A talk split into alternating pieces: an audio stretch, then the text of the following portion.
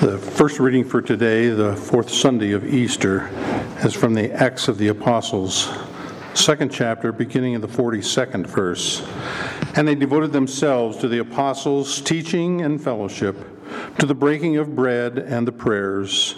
And all came upon every soul, and many wonders and signs were being done through the apostles. And all who believed were together and had all things in common and they were selling their possessions and belongings and distributing the proceeds to all as they had need.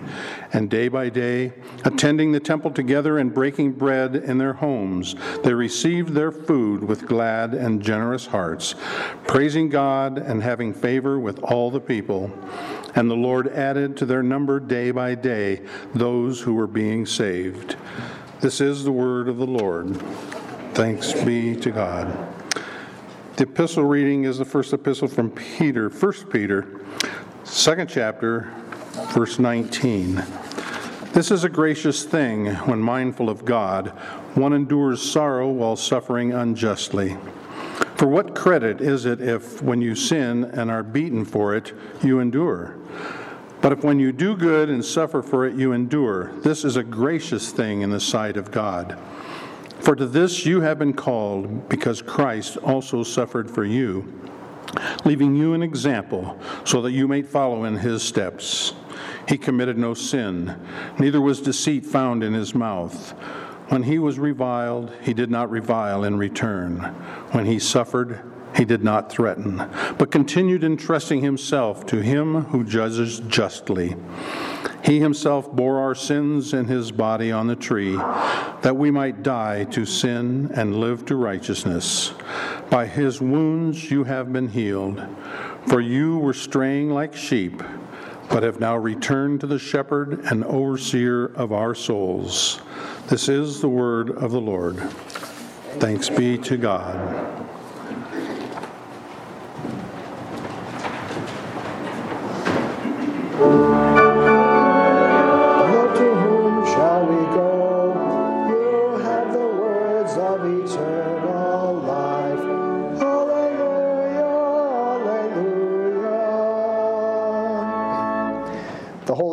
Gospel according to St. John, the 10th chapter.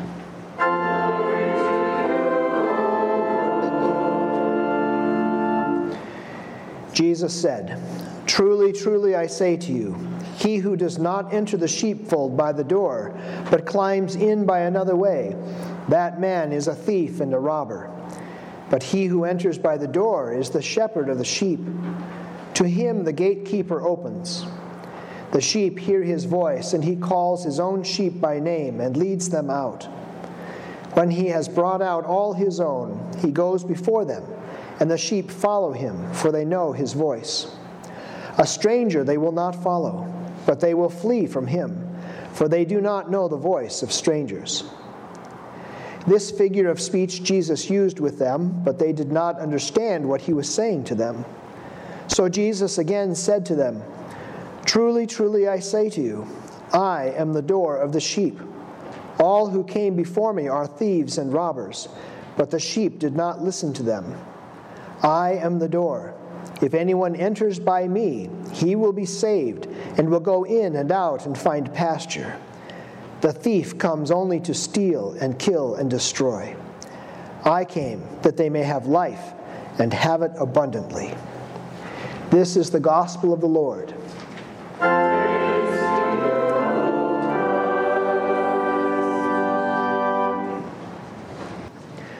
Grace, mercy, and peace be to you from God our Father and from our risen Lord and Savior Jesus Christ. Amen. Christ is risen.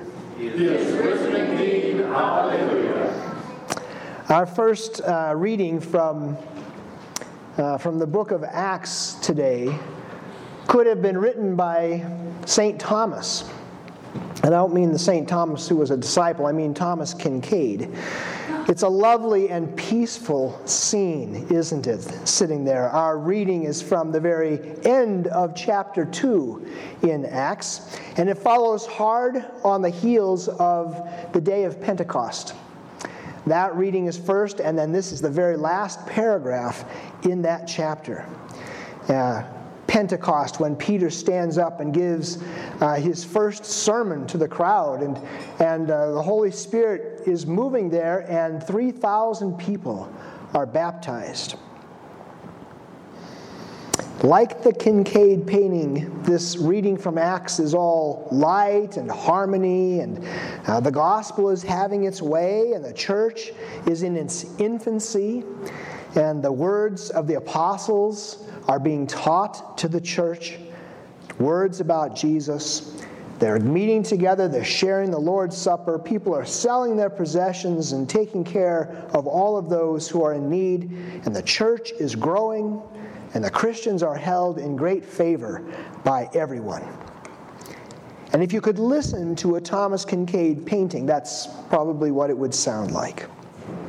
Of course, we can't extrapolate this scene into the future of the church. What Luke writes for us here in Acts is like one single frame in the movie about the life of the church. And for that one moment, that one frame, everything is good. And we might today have a hard time relating to that scene. When you examine a Kinkade painting, you might imagine what it would be like to be there. You know, some of the favorite scenes that we have maybe of those paintings. Uh, the, the sun is setting, the lake is there, the stream is flowing by the single cottage house, there's smoke rising from the chimney, you know, snow on the ground maybe. Uh, and maybe for a little moment there, you're kind of experiencing that peace. And then you kind of shake yourself and come back to reality back to the real world. And you remember that this idyllic scene doesn't really exist. You live, of course, in the real world. And we know that the church lives in the real world too a world of persecution, a world of pain, a world of intolerance, a world of increasing hostility. It's been estimated that around 100,000 Christians are killed each year around the world for their faith. The destruction of property, churches burned, imprisonments, these are not uncommon in other countries. And even in America, in the land of religious freedom, there's pressure on the church to fit in with the culture around it. And even in Christian churches, we hear about things we don't want to hear about scandals, embezzlement, embezzlement of funds, sexual misconduct, misappropriation of money. Things that give the church a black eye and have the world telling the church to clean up its act before you tell us how, that we sh- how we should behave. And these real world battles with sin aren't just out there, not just in the church, but they're within us too, aren't they? Maybe not the big headline battles that we see sometimes, the public scandals, but problems sometimes that only we know about, or maybe a, a close friend. But they're still battles, and they leave us bruised and wounded and we nurse wounds sometimes from other people who have sinned against us as we struggle to forgive as we have been forgiven. You put all of it together, and it doesn't look much like a Kinkade painting. It certainly doesn't look like the blissful scene that Luke paints for us in this section of Acts chapter 2. But you don't have to read on in Acts very much farther to know that the church didn't exist without problems. In chapter 4, real hostility raises its ugly head as Peter and John are arrested for preaching the risen Christ.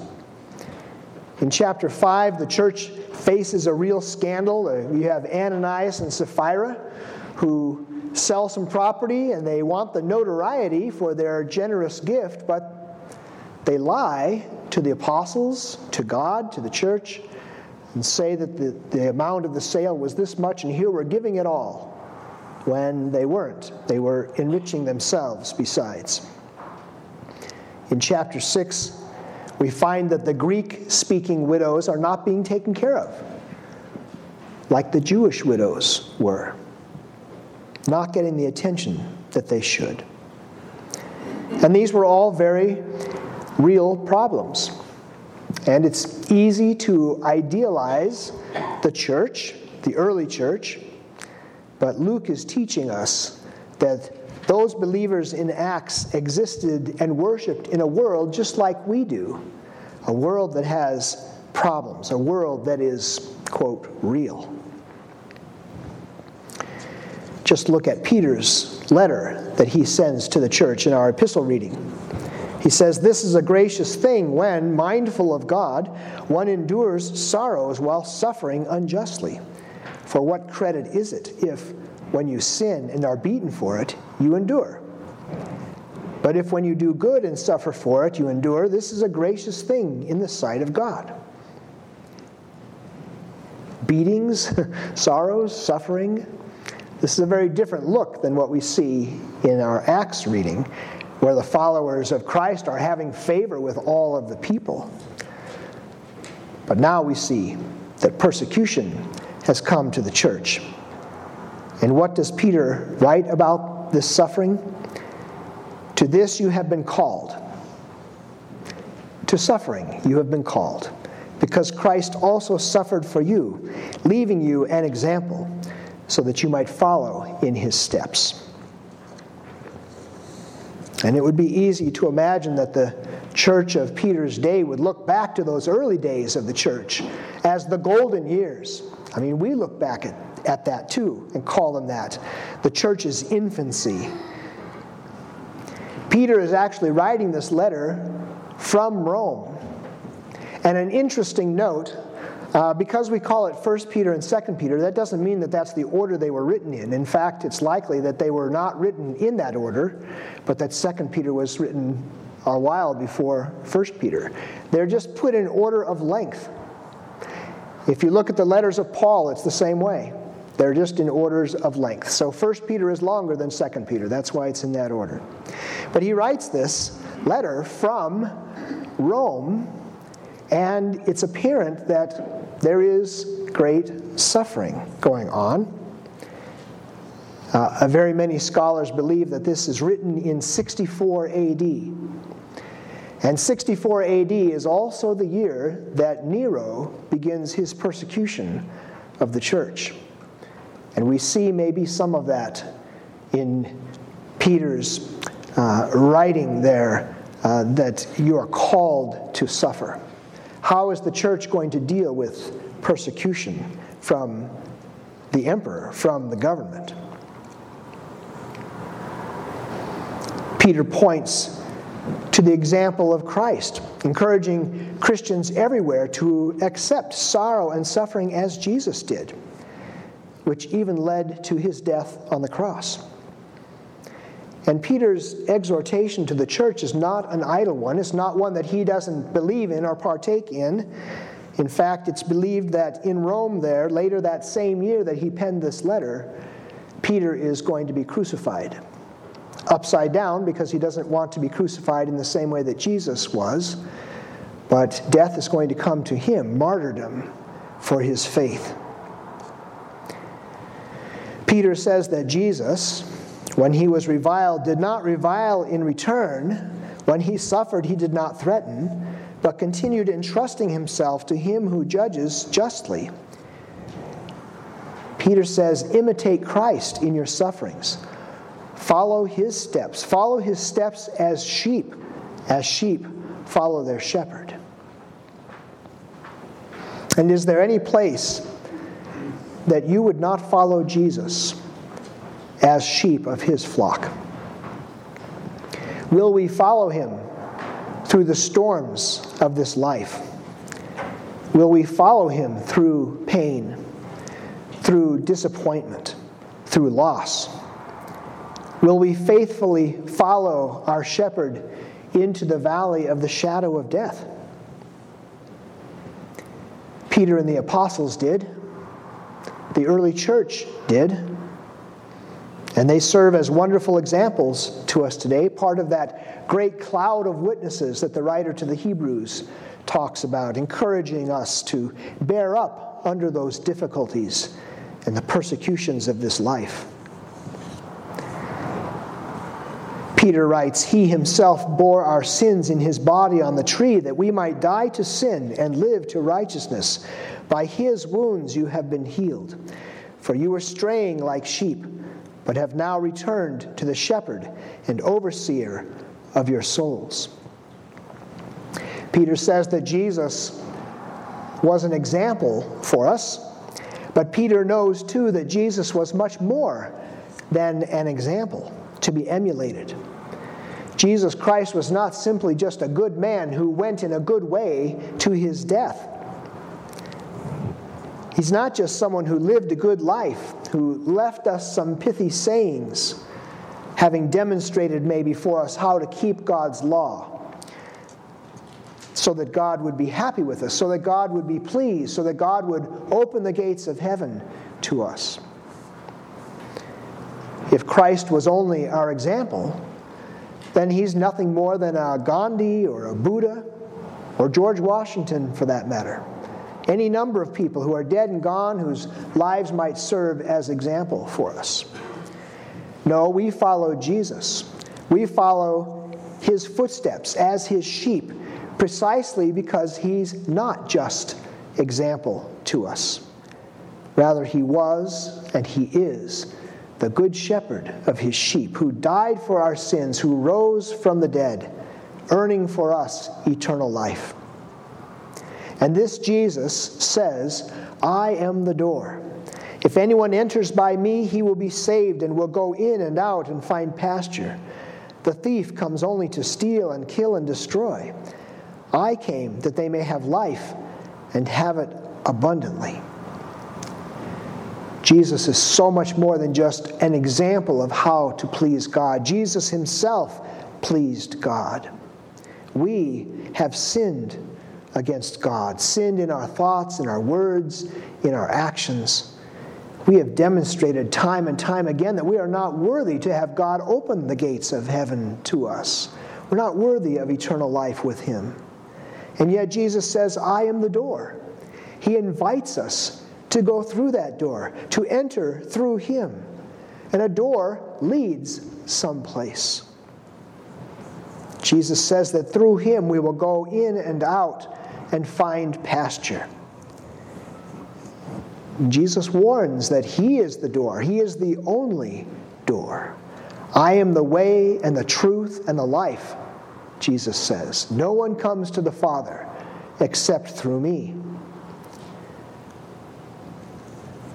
And Jesus gives us this interesting picture of a, a sheep pen.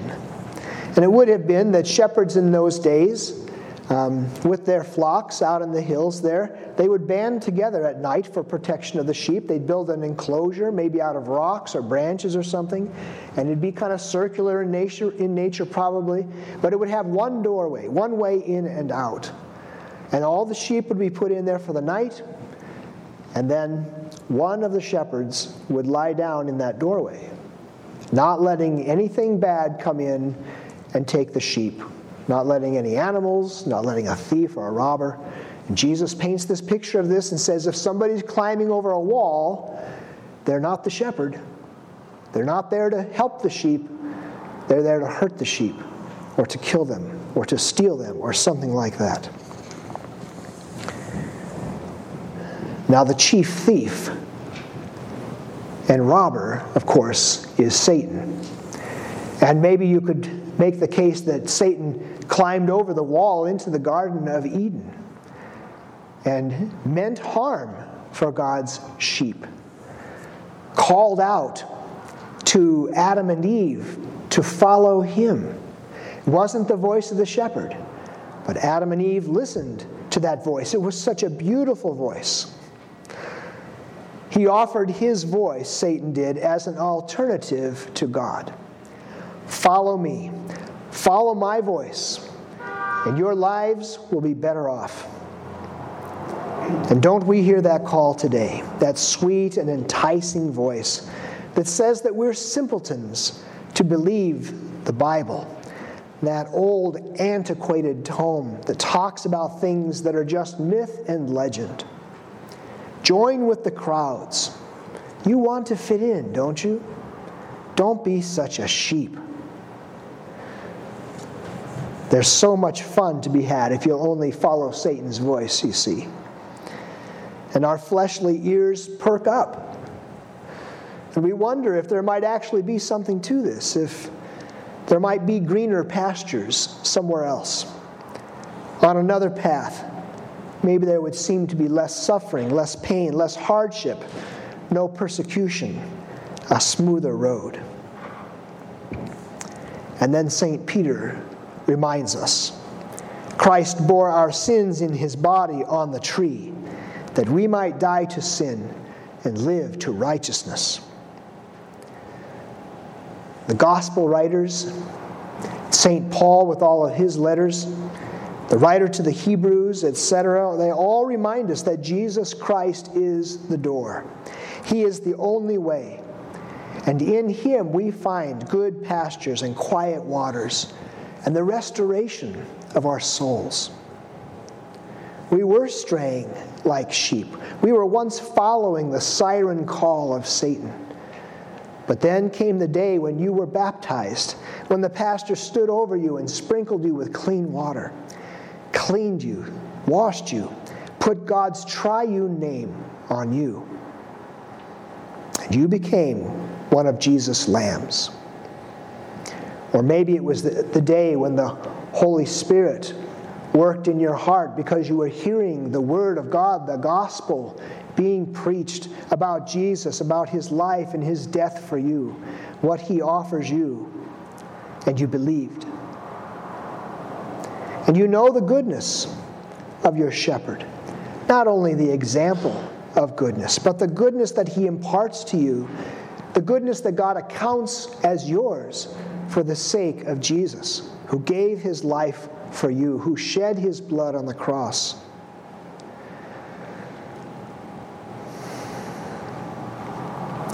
To redeem you, the one who rose from the dead, the one who lives today and lives eternally. You know the goodness of your shepherd, the one who calls you daily to follow him, even through suffering and pain and disappointment, and through the valley of the shadow of death. And where do we find the strength to follow? We find it in the green pastures of His Word. We find it in the absolution. We find it in the pronouncement that all of our sins are forgiven.